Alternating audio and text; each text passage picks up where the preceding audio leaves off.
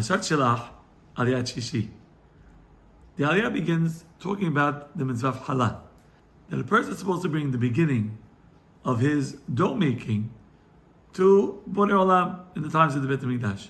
Nowadays, we burn it, of course. Uh, the parasha continues. It talks about what happens if Bnei Israel make a mistake based on the guidance of Beit Din. And it comes, talks about the Korban that they have to bring. By the way, this is, this is the entire Masechet and Shas, Masechet Horayot. What happens if Beit Din makes a mistake and the people act on that mistake? Okay, and it delineates the entire process of Teshuvah. That ends. V'nislach lechol adat b'nei Yisrael. Borei Olam is going to come and he's going to forgive all of b'nei Yisrael. V'lager agar b'tocham for those who reside amongst them. Because everyone did it by mistake. But even if you make a mistake, if you don't say I'm sorry, then you don't get atonement.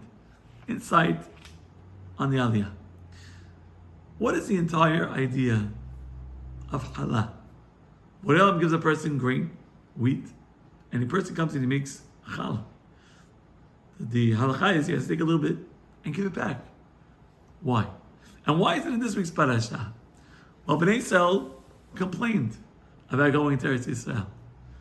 Of course, they did teshuvah. They came back to Borei Olam. Borei Olam forgave us and allowed us to go in. Teshuvah means that I'm repenting, and it takes away the sin. However, in addition to removing sin, there's something called tikkun.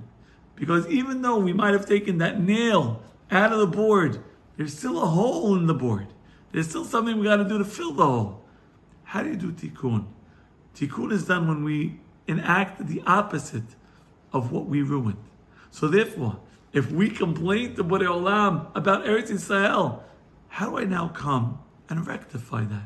How do I fill in the wood, that hole? And the answer is simple. You complained about Eretz Yisrael. Now thank God for Eretz Yisrael. Take some of that land that God gave you and say, Borei Olam, thank you so much for this. Thank you for giving me this. And give a little bit back. And that's a tikkun for the avon of the Meraglim. And for the avon of the generation who complained about the wonderful gift called Eretz Yisrael that Olam is giving us. Rabbi Eliezer Zeytouneh, have a wonderful day.